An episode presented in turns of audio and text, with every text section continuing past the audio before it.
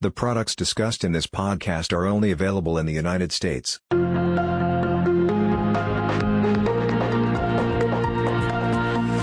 to our podcast, The Tactical Take, where we discuss our thoughts on the markets, the opportunities and risks that we're seeing, and how we're positioned in the tactical sleeves of our model portfolios. My name is Jack Janasiewicz, model portfolio manager and portfolio strategist with Natixis Investment Manager Solutions and I also lead our investment committee. Our multi-asset hybrid models combine strategic investments in active mutual funds with tactical positions in passive ETFs, and they reflect many of the themes I'll be discussing here today. So here we are, having turned the page and flipped the calendar to 2024. Rather than do our usual review of the previous month's market events, I wanted to take a step back and look at a few of the big picture things that happened last year and offer up some comments and then move on to our thoughts for 2024. So, a few comments on some key observations from 2023. First and foremost, let's talk about some of the things that we've hopefully learned over the course of the last 12 months. Yes, the Fed hiked a cumulative 500 basis points during this tightening cycle, and it was the fastest and most aggressive tightening cycle that I've ever seen. And yet, here we are today. Equity markets pushing all time highs, and the U.S. economy posting quarterly annualized growth rates of almost 5%. The key takeaway here the economy and markets are much less rate sensitive than what most people believe. And an add on to this takeaway fiscal policy and supply shocks matter way more. Another lesson learned markets love to gauge the Fed's hawkishness or dovishness based on the resulting price action after the press conference rather than actually listening to the Fed's messaging. And the resulting price action tends to be heavily influenced by the market's psychology and positioning going into that meeting. Time and time again, we read the Fed statement and listened to Chair Powell speak at his presser and came away with the exact opposite takeaway from the market reaction. It was like we tuned into the wrong press conference or something. We'd scratch our heads and ask ourselves, what did we miss? Time after time, Powell would come right out and say what they were data dependent and wanted to maintain flexibility and optionality. And yet bonds would sell off by 20 basis points and equities would drop. But because equities tanked and bonds sold off, the meeting was considered hawkish. But the key takeaway price action drives narratives, and price action is a function of sentiment and positioning, which sometimes don't jive with the fundamentals. Another lesson learned We've heard over and over all year about the inverted yield curve in recessions, and we've spent countless hours debunking this indicator. But we were amazed at how many people latched onto that one single indicator to make their bearish call. The market is a mosaic. There are many, many, many inputs to look at that ultimately blend together to make the full narrative. There's no one single magic bullet here. And if it were that easy, then we'd need to start looking for a new job. But the key takeaway here the yield curve holds a lot less economic information than most give it credit for. The bond market is simply an equilibrium rate that balances the financial economy. The real economy ends up taking its marching orders from this equilibrium rate. And this dovetails nicely into the next takeaway. Markets are really all about risk appetite. Yep, risk appetite hence why we tend to frame our thoughts and investment process through a risk appetite lens. But the thing to highlight here the symbiotic relationship between policy rates and risk appetite is always changing. It's very difficult to handicap and predict as it is a moving target. Followers of our written work know that we often call the market schizophrenic. Always got to be overshooting, always overreacting. And this all can be traced back to sentiment and human behavior and this ultimately drives risk appetite. Here we are with policy rates north of 5%, and yet the equity markets are making all time highs. It's all about risk appetite. And lastly, some more things that matter a lot less than most think quantitative tapering, treasury market supply, debt sustainability. The 10 year treasury yield peaked north of 5% intraday back on October 19th. And here we are with the 10 year closing out 2023 at 3.79%, a full 121 basis points tighter and below the 3.877% level that we started the year with. Did the outlook for supply or the fiscal deficit prospects change between October 19th and the end of the year? Nope. Going into details on these things is for another podcast, but the takeaway here quantitative tapering, treasury supply, debt sustainability, they really only matter in the short term. At the margin, that's about it. What they really do, though, help to drive the short term narrative when it fits. Longer term, it's all about fundamentals growth and inflation expectations. That's what drives long term yields. So, those are some of the high level takeaways from 2023. Let's call them lessons learned. So, we'll shift gears now and talk about the prospects for 2024. And we'll keep this summary plain and simple. The US economy is likely to slow in 2024. As long as growth is not falling precipitously, the bias for equities will be higher regardless of whether policy rates remain at current levels for longer or they get manicured lower over the coming months. The timing for when cuts commence and the number of cuts throughout the cycle matter only at the margin. Start cuts in March or June, mm, really not a huge difference. Cut three times or five times over the course of 2024, it really doesn't make a big difference. Growth isn't tanking, and the Fed is taking its foot off the brake. What does matter the most in terms of what to monitor throughout the year? The labor market. We see a market deterioration in the labor market, then all bets are off. But this is not our base case. Labor markets should soften but remain supportive. There, that's your summary. So let's get into a bit more detail for our 2024 prospects. We prefer to map out our outlook using a range of potential outcomes and we see four different outcomes that the economy and markets might take this year. These first two are our lowest probability weighted outcomes a no landing scenario and a recession. We assign a 15% probability to the no landing scenario and a 10% probability to a recession. We'd focus less on the actual assigned probability outcomes and more on the relative percentages in this exercise. Now, let's be clear on our definitions here. Our version of a no landing scenario is one where labor markets remain firm, nominal wages reaccelerate, the consumer remains strong, nominal growth remains elevated, and inflation pressures remain sticky.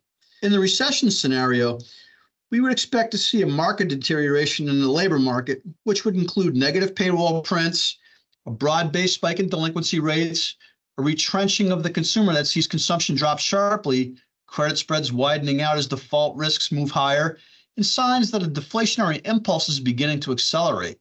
To reiterate, we consider both the recession scenario and the no landing scenario to be low probability events. Our soft landing scenario is the outcome that we assign the highest probability for in our outlook, which is effectively our base case scenario that carries a 40% probability weighted outcome.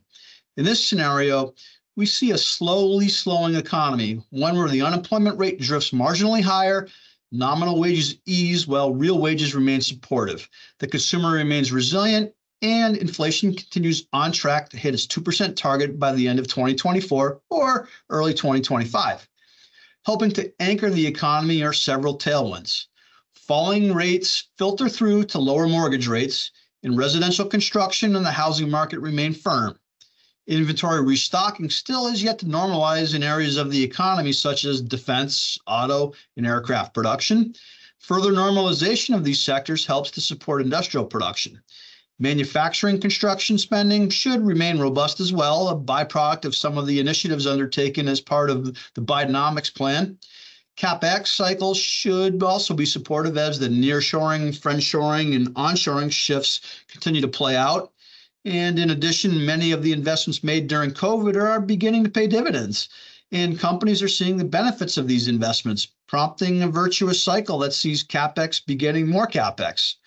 All of this is leading to productivity gains, something that we've already written and spoken at length about. These productivity gains are something that we feel is greatly underappreciated by markets and could very well fuel growth, disinflation, corporate profits, and technological advances that prove highly beneficial well into the coming quarters.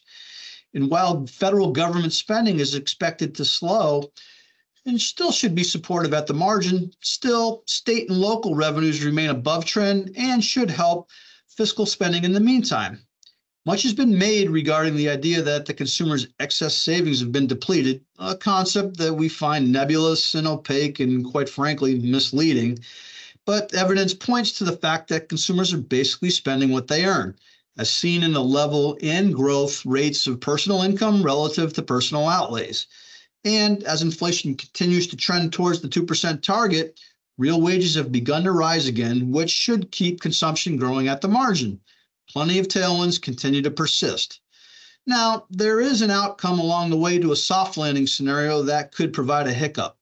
And we call this potential outcome the growth scare, an outcome that gets a slightly lower probability weight than our soft landing scenario. Starts out looking and feeling like the soft landing scenario, but begins to deteriorate into what some might believe is the recession scenario. As we mentioned earlier, we certainly expect the US economy to slow. Slowly slowing is how we've been phrasing it. And there is a risk that the market will over extrapolate such a slowing into fears of a recession. You can hear it now. It was only a matter of time. Long and variable lags. See, the yield curve was right all along. You can hear the bears rejoicing. But slowly slowing doesn't need to be extrapolated into a recession. We can simply slow to lower levels of growth. The key thing to keep in mind, starting points matter here. We are slowly slowing from a quarterly annual growth rate of almost 5%. There's plenty of room here for the economy to ease back to trend growth because we're coming from such a strong starting point. Slowing from 5% growth is different than slowing from 2% growth. And because of this, we certainly could see the market over extrapolating any slowing trend right into a recession. Always got to be overshooting. In this scenario, we could see the unemployment rate spike up and headlines will scream about the Sahm rule getting triggered. Payrolls would show several months of weak prints, delinquency rates would begin to rise. A lot of these things we outlined in our description of a recession outcome start to pop up. Hence, the reason it's easy to see a growth slowdown extrapolated into a recession. But the key here is paying attention to the data. And we would suspect that rates would ease meaningfully under this scenario, along with the Fed ramping up their surgical cuts, and enough so to put a floor under growth. So, slowing from a high rate of growth and leveling off at something close to trend growth. Worst case scenario, a very mild recession. And under this scenario, equities would certainly react accordingly with a typical correction, but we would view this head fake as a fantastic setup for risk assets into the end of the year. As we mentioned at the onset of our scenario outcomes, we remain optimistic that risk assets will have another strong year in 2024. We expect equities to post decent returns, rates to head lower, and credit spreads to tighten as the economy slowly slows into the soft landing outcome and monetary policy continues to normalize. Simply put, we don't expect growth to drop precipitously. So, how might we position for these outcomes? Well, first of all, for two scenarios with the highest weighted probabilities, soft landing, and growth scare both end up being growth positive, so we still want to own risk assets. Overweight equities relative to fixed with a preference for US large caps. The growth outlook for the US economy is still strong relative to the rest of the world. We mentioned a list of tailwinds supporting this view earlier. And as mentioned, that starting point for a growth slowdown matters a lot here. The growth backdrop for Europe remains a bit more challenging. And there is still a risk that the ECB retains a hawkish bias longer than they need to, increasing the risk for policy mistake and a recession, hence a preference for the US relative to Europe. We also see little scope for a credit event in our two base case scenarios. So we view credit as an attractive opportunity as well, both investment grade and high yield.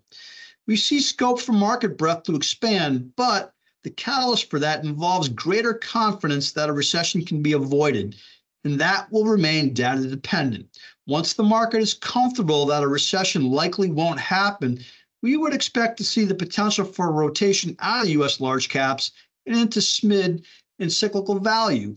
And once that confidence spreads to the economies outside of the US, we would expect to see international and EM equities start to gain traction. Again, this later rotation is a product of confidence in the global economy avoiding a recession and starting to reaccelerate. Our one surprise for 2024 inflation slows a lot faster than most expect. Yep, we hit the 2% target much faster than most folks anticipate. Why? China continues to export deflation. Europe slows into a modest recession, supply chains fully normalize, and shelter costs finally begin to manifest in earnest in the core inflation data. And there you have it lessons learned from 2023 and our outlook for 2024. To wrap up our podcast, The Tactical Take, this is Jack Janasiewicz. Hope you enjoyed the commentary and thanks for listening. Important information for listeners outside the United States. Natixis Investment Managers distribution and service groups include Natixis Investment Managers SA, Luxembourg, Natixis Investment Managers International, France, and their affiliated distribution and service entities. These entities conduct any regulated activities only in and from the jurisdictions in which they are licensed or authorized. Their services and the products they manage are not available to all investors in all jurisdictions. For additional information and important podcasts disclosures for listeners outside the U.S., please consult imnatixis.com slash intl slash podcasts and other media. Further, the views and opinions expressed in this podcast are those of the speaker and not necessarily those of Natixis investment managers. These views were provided as of the date of recording and will not be revised. The information contained in this podcast does not constitute investment advice or an offer to buy or sell a financial product from any Natixis investment manager's entity. There can be no assurance that developments will transpire as forecasted. Actual results may vary. All investing involves risk, including the risk of loss. Investment risk exists with equity, fixed income, and alternative investments. There is no assurance that any investment will meet its performance objectives or that losses will be avoided. There can be no assurance that developments will transpire as forecasted. Actual results may vary. Performance data discussed represents past performance and is no guarantee of, and not necessarily indicative of,